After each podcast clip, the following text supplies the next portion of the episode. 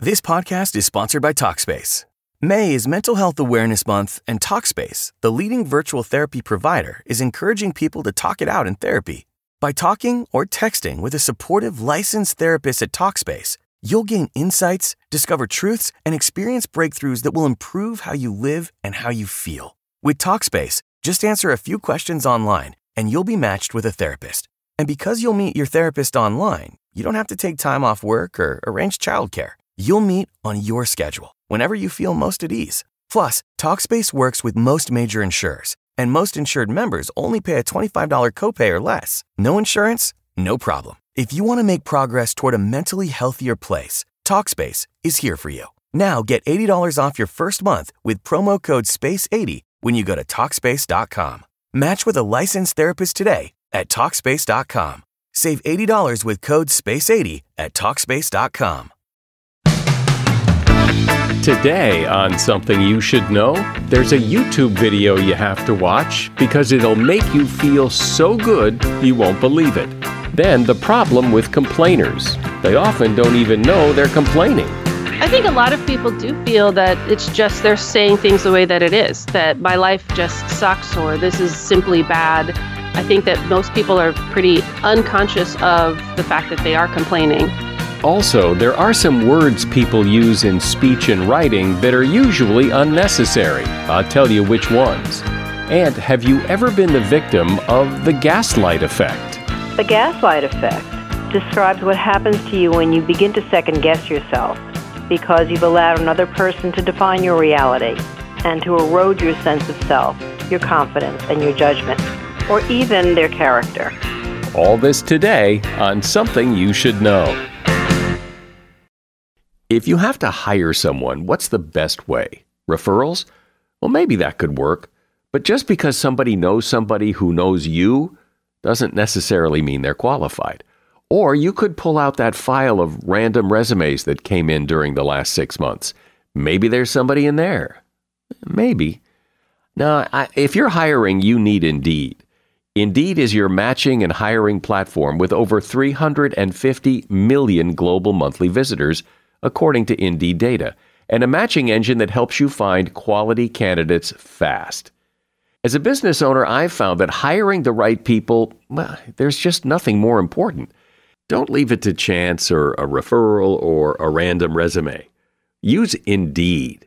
In the minute I've been talking to you, 23 hires were made on Indeed, according to Indeed data worldwide.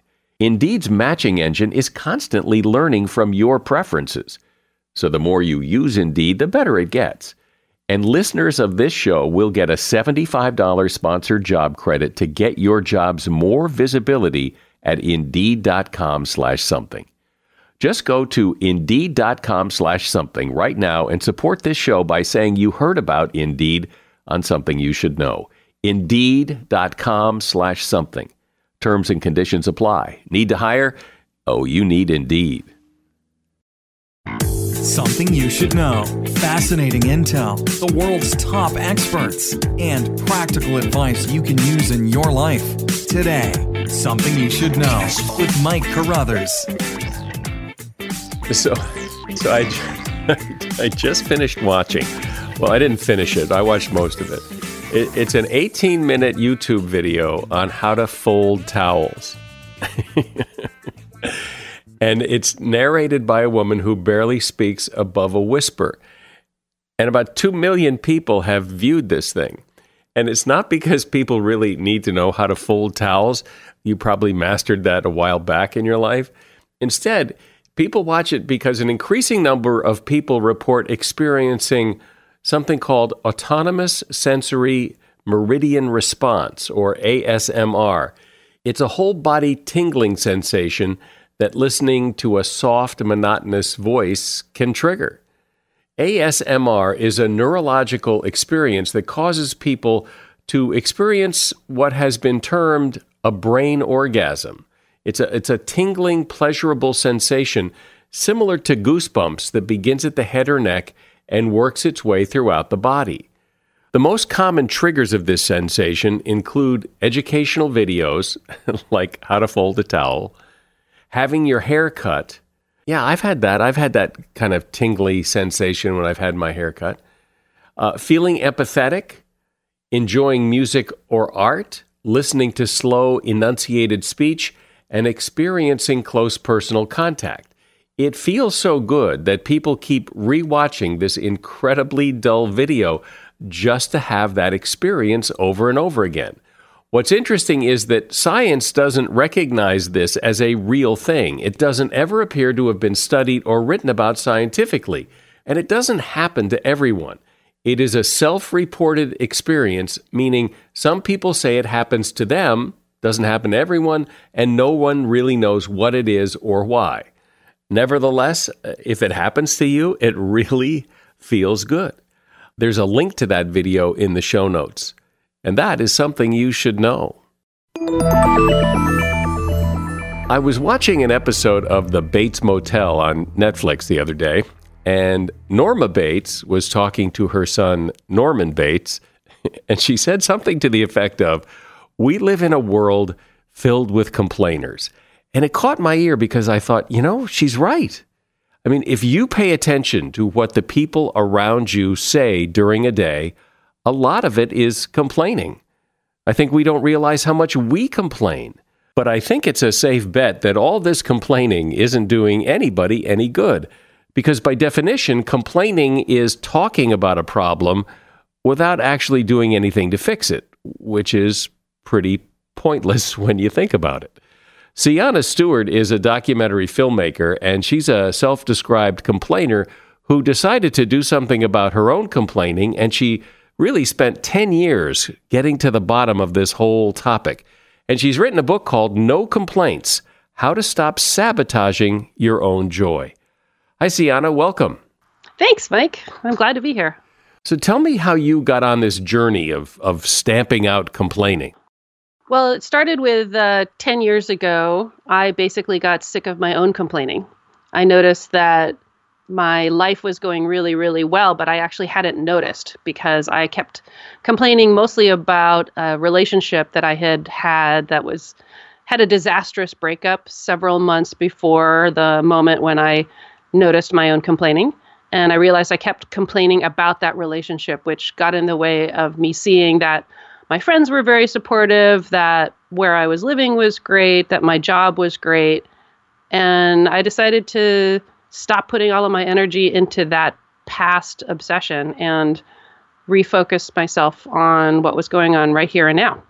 But when I decided to stop complaining, I noticed that it was actually very, very difficult. And I kind of had to sh- keep quiet instead of saying anything because the thing that immediately came to mind all the time was a complaint. And then when I was being quiet, I noticed that a lot of other people complained, pretty much everyone, and that people were complaining about complainers. And that's what really caught my interest that it seemed that so many people were doing something that pretty much everyone hated. And I got really curious about why. Well, I've certainly noticed that there is a lot of complaining in the world, and then there is a lot of people who complain about the complainers and they're complaining. Um, do we have a sense of like how many people uh, would fall in the category of chronic complainers?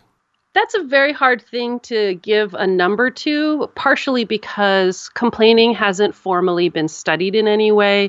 What I have noticed is that there are a lot of people in the world who are chronic complainers, habitual complainers, um, especially, you know, I'm an American and here we have a culture of complaining. It's so unconscious that people don't know that they are complainers and other people are talking about them essentially behind their backs or gossiping sure. about them and uh, they they're unaware of why they're getting ostracized or people you know it's it's hard to get close yeah. to them do you think that complainers chronic complainers know that they're a member of that they're a member of that group or do chronic complainers tend to be people who just think that they're just commenting on life, that that's the way they see the world in very negative terms.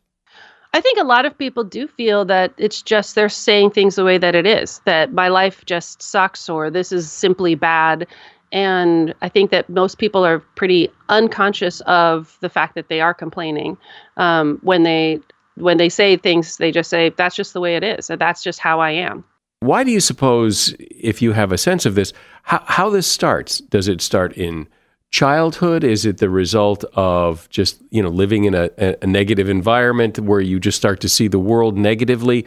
I mean, does it serve a purpose? Do some people think, well, you know, if I complain, I'm I'm being a critical thinker, and that makes me look smart? I mean, where does it come from? You're touching on several points that I think are actually where this comes from. One of them, so a lot of the work that I was doing is trying to extrapolate from other scientific studies. And so some of the work is about explanatory style, which is how you say the world is treating you and whether or not you're basically expressing things in an optimistic or a, a negative way. And do you think that the world is likely to be nice to you or or horrible to you. And that actually really is uh, comes from your family of origin. Wherever you were raised you learn that way of explaining how the world treats you from the people that raised you. But there's also something else which is that we are really used to using complaints as small talk and as a way of bonding. And so even however you explain things to yourself a lot of people you know, you go out for drinks and, and complain about your job um, or about, you know, politics or about your family or whatever. And that's sort of just normalized.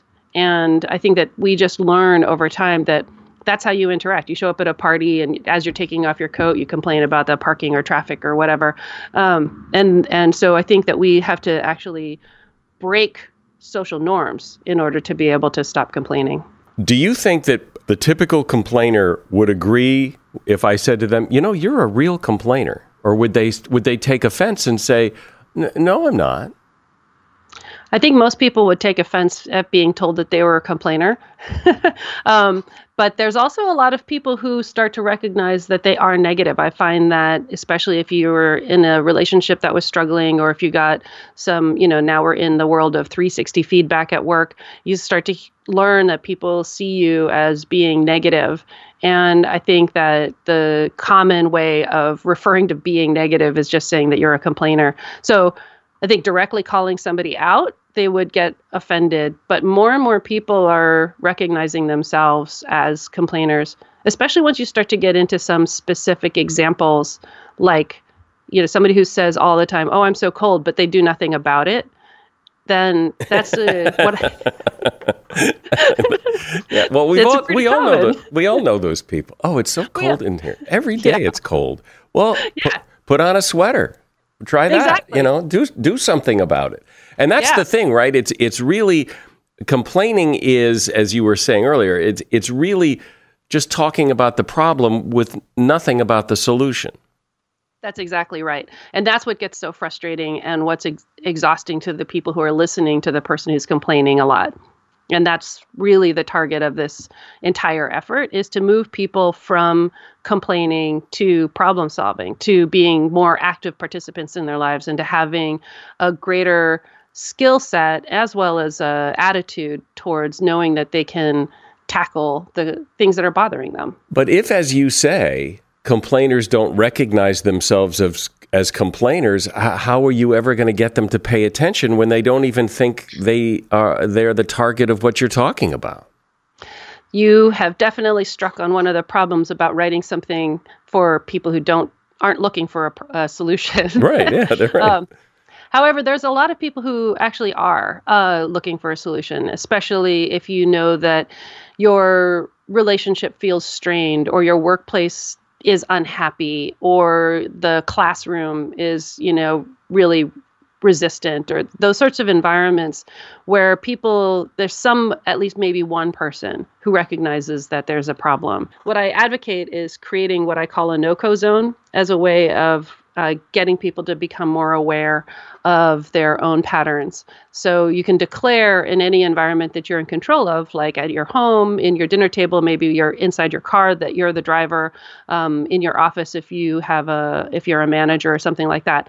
Say this particular time or this particular location is a no complaining zone. I also invite people to create no co clubs uh, say that you know okay let's all do this together um, a really great example there was a woman who um, has two kids that were like in fourth grade and third grade, and I met her at a party. This was several years ago, and um, a year later, I saw her uh, at a, it's a it was a holiday party, so I saw her again at my friend's house, and she said, "Oh my God, I have to tell you what happened." I got inspired by your idea. I went home and I told my kids, because I was so tired of my kids complaining all the time. I told my kids that dinner time and from when I got home from work, that this was going to be a no complaining zone. It was going to be no complaining time. And, you know, I was expecting them to fight back, but they got super excited and they said, Oh, that sounds great. And it was in that moment that she realized that she was also a complainer and was they heard her as a single mom on the phone with her friends complaining about how exhausted she was or her job or the kids or whatever. I kind of invite everybody to join in and say, hold themselves accountable. We're talking about complaining and complainers who complain and people who complain about complainers who complain. And my guest is Sienna Stewart. She is author of the book, No Complaints How to Stop Sabotaging Your Own Joy. As a listener to something you should know, I can only assume that you are someone who likes to learn about new and interesting things and bring more knowledge to work for you in your everyday life. I mean, that's kind of what something you should know is all about. And so I want to invite you to listen to another podcast called TED Talks Daily. Now, you know about TED Talks, right? Many of the guests on Something You Should Know have done TED Talks. Well, you see, TED Talks Daily is a podcast that brings you a new TED Talk every weekday in less than 15 minutes. Join host Elise Hu. She goes beyond the headlines so you can hear about the big ideas shaping our future. Learn about things like sustainable fashion, embracing your entrepreneurial spirit, the future of robotics, and so much more. Like I said, if you like this podcast, something you should know? I'm pretty sure you're going to like TED Talks Daily. And you get TED Talks Daily wherever you get your podcasts. So, Sienna, isn't it interesting how when you stop and think about the people in your life that you look up to and that you like to be around and who are fun to be with, they are they are not the compl- nobody says, "Oh God, you know, complain some more. Tell me else. Tell me what else is wrong. tell me, tell me how how the rest of your life is all screwed up. Everybody loves the guy who's Mr. Positive, Mr. Wonderful, Mr. Who's interested in me and how's it going, and and yet we we don't see that. We don't see that my complaining is driving people away. That's exactly right, and I feel that people also tend to, for whatever reason, we've associated being cynical with being smart and being positive with being naive. And so people feel like, oh, I can't sound too positive because then I'll just sound dumb. Um, or really? Yeah. Oh, or there's God. like some kind of ways like, oh, it just feels so cheesy to be all happy all the time. And I'm like, well, and maybe I have a, you know, I have an urban bias. I've been raised in cities. And so that's, it's very much an urban trait. But this overall sense of like, oh, I I don't want to be Pollyannish. I mean, you know, when you say no complaining, do you mean like you think that the world is perfect or something, or like you're not really noticing that things are actually crazy? And I'm like, no, actually, that's exactly the opposite. I I don't want to sit around and complain without fixing what's going wrong out there. Um, I think it's a eyes wide open approach to the world, but yeah, I, it, it really is true that if you if you look at it, people think that um, oh, there's an assumption that if you're super positive that you're probably either ignorant or naive. But those people who say that, who say that, well, you know, I, I don't want to be positive all the time because that's not, that doesn't make me look smart. Those people don't like being around complainers. I mean, you can probably exactly right. you could probably try to out complain a complainer, and they would go, "Oh my God, this person is just so negative." Well, you know, it's it's just a, a more intense flavor of you. It's just yeah. It's just, it's like nobody likes this. It's not productive. It doesn't do anything except mm-hmm. maybe, as you said earlier, it's kind of a way to bond. Oh, God, the rather the traffic, and the, yeah. Mm-hmm. Uh, but that's not really, I, uh, don't you think that those kind of complaints of, you know, oh, the, the weather's bad or the traffic's bad, I mean, th- those are kind of water off a duck's back kind of complaints. It's not that that's so bothersome. It's the, everything you know it's what's wrong now tell me what's wrong now yeah it's that's yeah. the kind of thing that wears on people. It's always what's wrong now. That's exactly right. And you're totally right that what we the people that we want to hang out with are not the people that are saying what's wrong now all the time.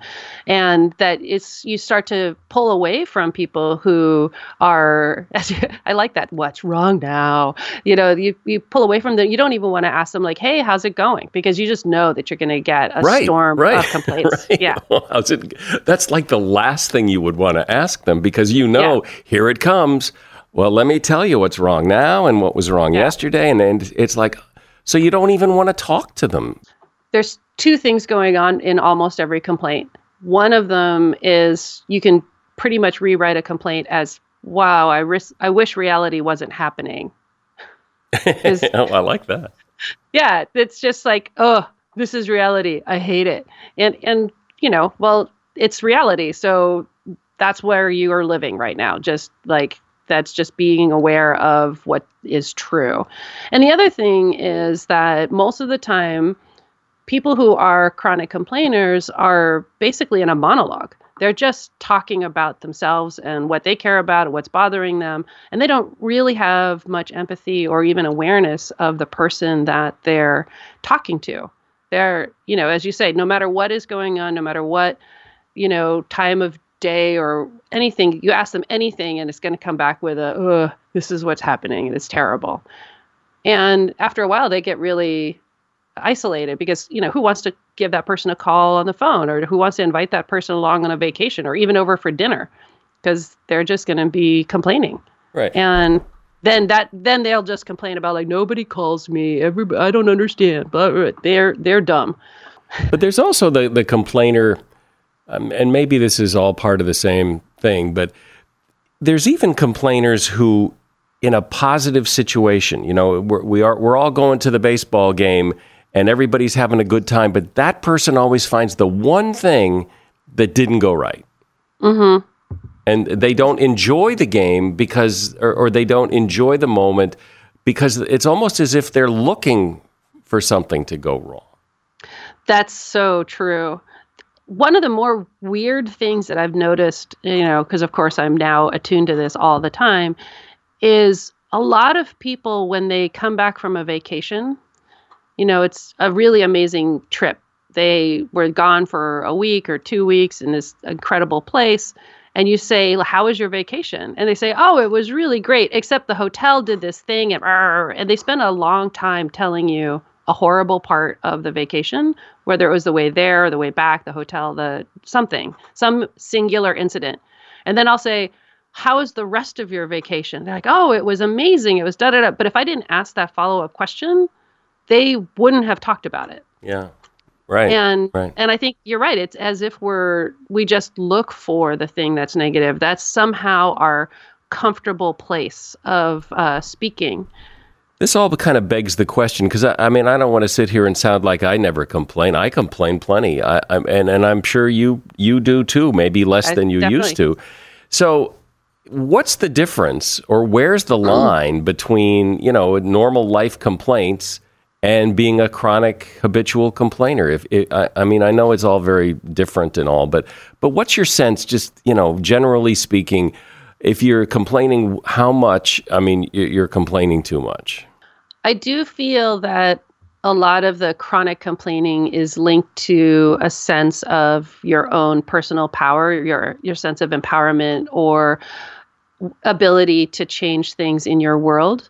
So the more that you feel stuck, uh, as if you don't have choices anymore, the more likely that you're going to get into this chronic mode. So this feeling of being stuck in a job or a relationship or a health problem is going to predispose you to being in a chronic point of view. In every situation, we do have a choice. We have a choice to make a change or accept what's happening. But the chronic complainer is stuck in that middle zone, which is neither of those, which is I'm not changing anything, but I don't like it and I'm going to keep talking about it and not accept it. And that's the thing that is terrible for their health and for their for their mental well-being as well as for the relationships around them. And everybody knows that when, when you have a problem that you complain about, taking action to fix it feels pretty good. I mean, it, it, it certainly beats sitting there whining about it. When you take action, you feel more empowered. You feel like you're doing something, and and it's working towards fixing it rather than just sit there and moan and groan and make everybody else upset who's sick and tired of listening to your complaining. That's exactly right. Even taking a small step gives you energy and it makes you feel more powerful. The small step can simply be making a decision that you need to figure out how to change this thing. This make taking a look around and saying, "Okay, I want to make a change. Who can help me figure this out?" Even that is an action and that is enough to start to break the cycle of resisting what is happening without you know, and feeling stuck basically. Um, and that's the any any sense of forward movement will build on itself and make it more and more possible to make the change at the other end. Well, it's a message I think is so needed when you think about all the time that we waste complaining about what's wrong, not doing anything to fix the problem, and driving people away in the process. Wouldn't it be great if everyone just complained a little less? Sienna Stewart has been my guest. She is author of the book No Complaints how to Stop Sabotaging Your Own Joy. There's a link to her book in the show notes for this episode. Thanks, Sienna. Thank you. Just as I suspect you have people in your life who make you feel smart and make you feel good about yourself, you may also have people in your life that when you talk to them, they make you feel stupid. They make you question yourself. They make you feel wrong all the time. There's actually a name for that. It's gaslighting. It's the way people manipulate you, and, and it's really fascinating. Therapist Robin Stern coined the term gaslighting, and she wrote a book about it called The Gaslight Effect How to Spot and Survive the Hidden Manipulation Others Use to Control Your Life. Hi, Robin. So explain the essence of the gaslight effect. The gaslight effect describes what happens to you when you begin to second guess yourself because you've allowed another person to define your reality and to erode your sense of self, your confidence, and your judgment. Gaslighting is a form of manipulation that consciously or unconsciously seeks to sow seeds of doubt in the individual who's being targeted or members of a group with the hope that those people who are being targeted will ultimately question their own memory, perception, and sanity or even their character. So give me an example. Uh, let's say you say to me, I'm going to meet you tonight at 7 o'clock. And I say, great.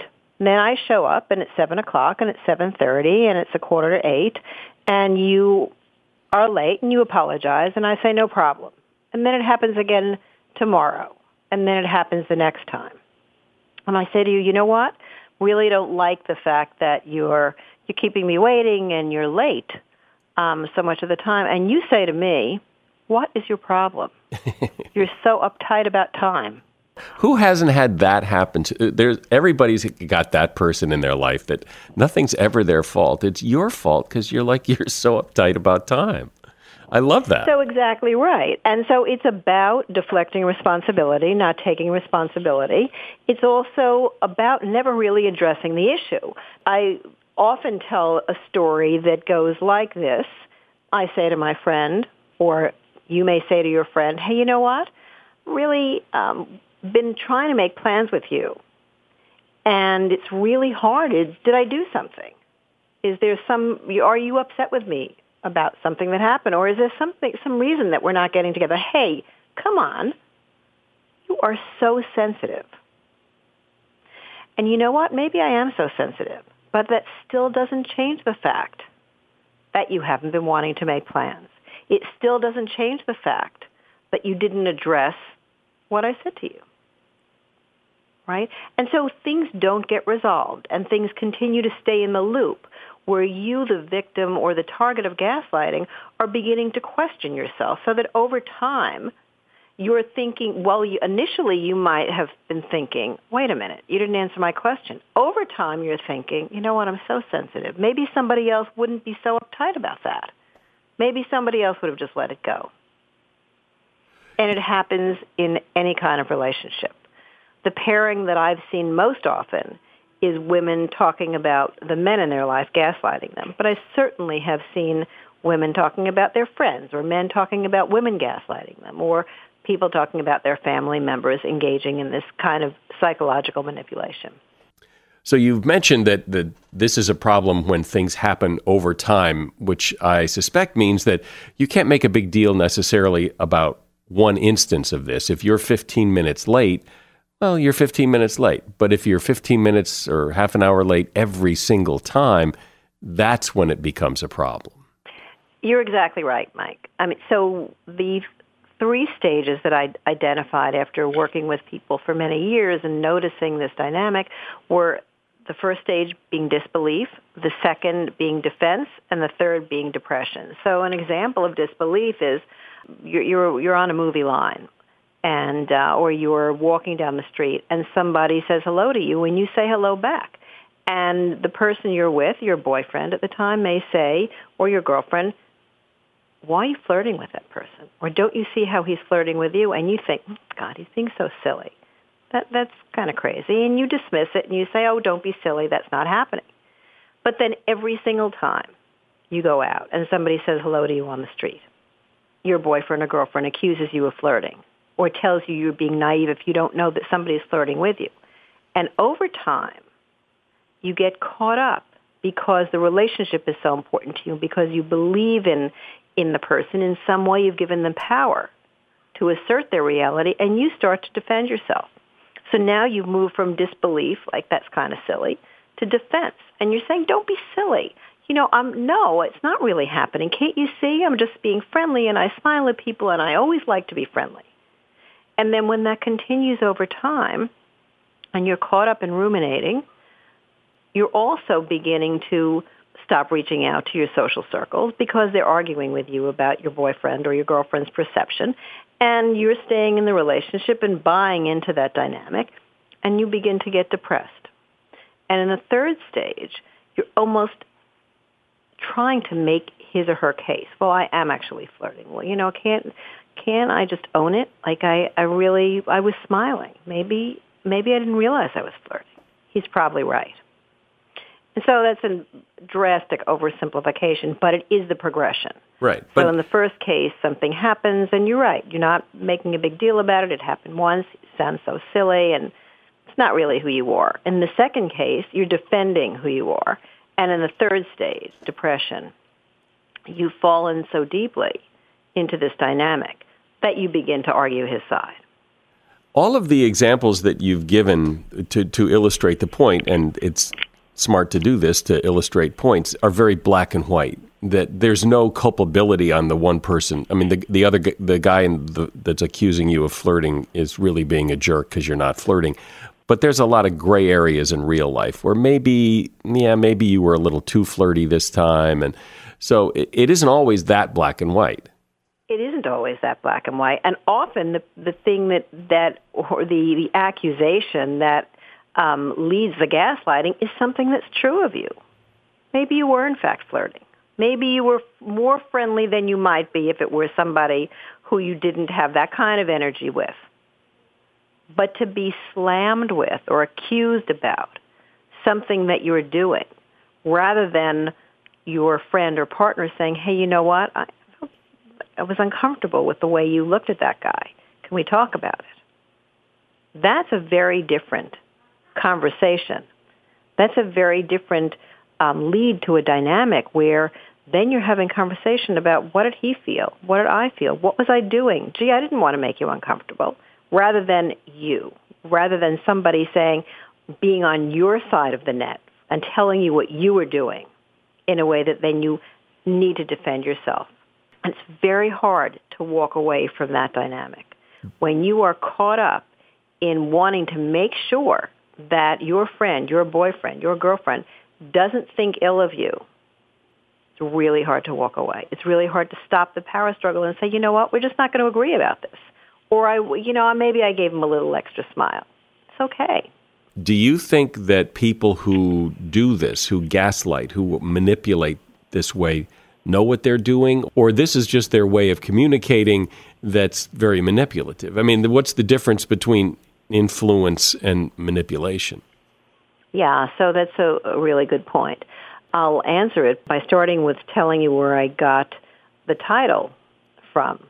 So in 1944, there was a very popular movie called Gaslight, uh, starring Charles Boyer and Ingrid Bergman, where the husband in the movie um, diabolically manipulates his wife with the intention of ultimately stealing her inheritance and sending her to a mental institution. So in that case, he really was out to prove that she was crazy. So he would literally manipulate objects in the house, and then she would notice that they were moved and or they were missing, and and um, ask him about them, and he said, "No, no, no, you're making it up." Or he would move objects and then ask her where they were, and she wouldn't know because he had moved them, and she began to think she was losing her mind, which is what he was telling her. Oh, you're so forgetful. You know you're not feeling well. You know you haven't been yourself. And over time, with all these missing objects and his manipulation, she began to, to think that, including the manipulation of the Old English gaslight in the house, which is where the movie got its name. And in that case, there is an intent to undermine the person. But often, it's not that intentional. It's often not that diabolical. It's just the way you learned how to do it. So when I'm uncomfortable, I can either take a deep breath, notice my feelings, name my feelings, manage my feelings, and talk from that place of wherever I am or whatever I see is going on. Or I can completely deflect my reality by focusing on you and telling you what you're not doing right or what you're do the way you should be acting or something about you undermining you rather than talking about myself.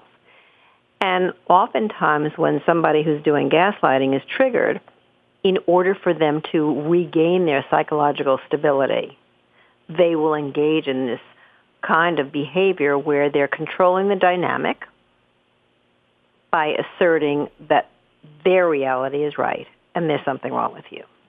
Well, we all like to think our reality is right. It is right for us. That's our that's our reality. So, sure, we're trying to. We want the. It would be so much easier if the whole world would see it, see the world the way I see it, but they they don't. Turns out. Sure, but then the person who's trying to gaslight will not be successful if you hold on to what you just said to me, which is, I'm going to see the world the way I want to see it. The first example, the, the first example yeah. that you used in our discussion here was the person who's you know, chronically late, you know, and then gives mm-hmm. you a hard time for bringing up the fact that they're chronically late. And mm-hmm. I've known mm-hmm. people like that. Um, I've known people who are chronically late, and, and I've said something about their lateness. But that's an example of, of a behavior that's hard to break, at least my experience. And, and so I decided, you know what, the relationship is worth it to me I know they're going to be late. They're always going to be late. And and so that I took aside and I moved over here and and I, I don't make it an issue anymore because I know they're going to be late. And that's fine right. with me because I yeah. I'm willing to pay that price. Exactly. And there's nothing wrong with that because you've decided that whatever it means for that person is not either hurtful enough or, or intentional enough or is just about who they are and it's not about you and you're going to look it aside. And that's your choice to make, right? That's your choice to make. But if you decided to have the conversation and the result of that conversation was that person turned the tables on you and told you there was something wrong with you for even bringing it up, how would you feel then? Well, I, I'd feel terrible.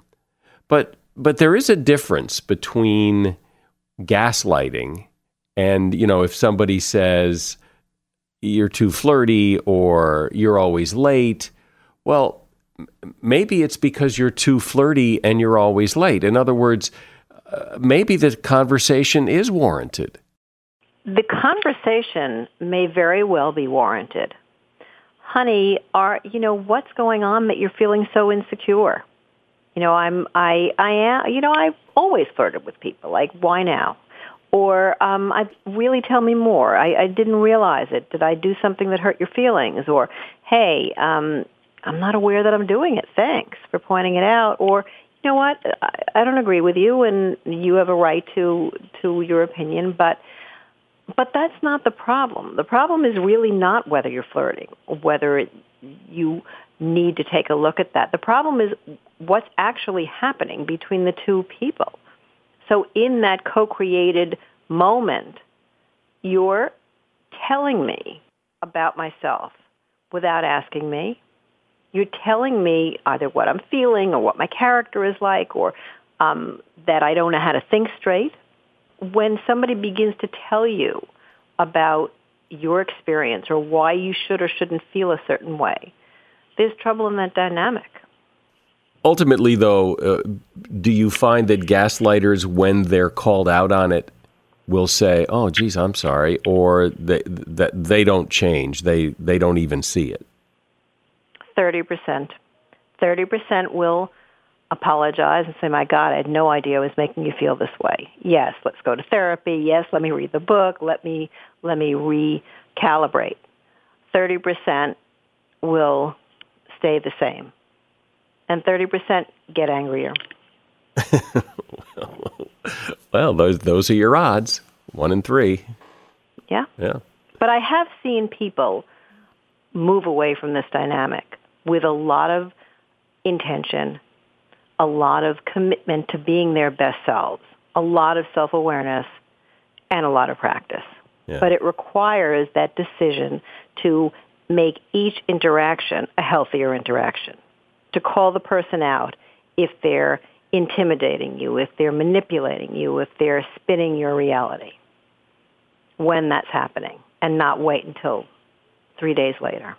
Well, as I said in the very beginning, when you describe the gaslight effect uh, and use the example of the person who's always late, I mean, that just, I'm, I know people like that. Everybody knows people like that and and now it's good to be able to put a, a, magnifying glass on that interaction and, and see what's really going on and, and and the problems it can create. My guest has been Robin Stern. She is a therapist and author of the book The Gaslight Effect: How to Spot and Survive the Hidden Manipulations Others Use to Control Your Life. And there's a link to the book in the show notes. Thanks, Robin. Thank you, Mike. Whether you're writing a blog or sending an email or a tweet, there are a lot of words that you can do without.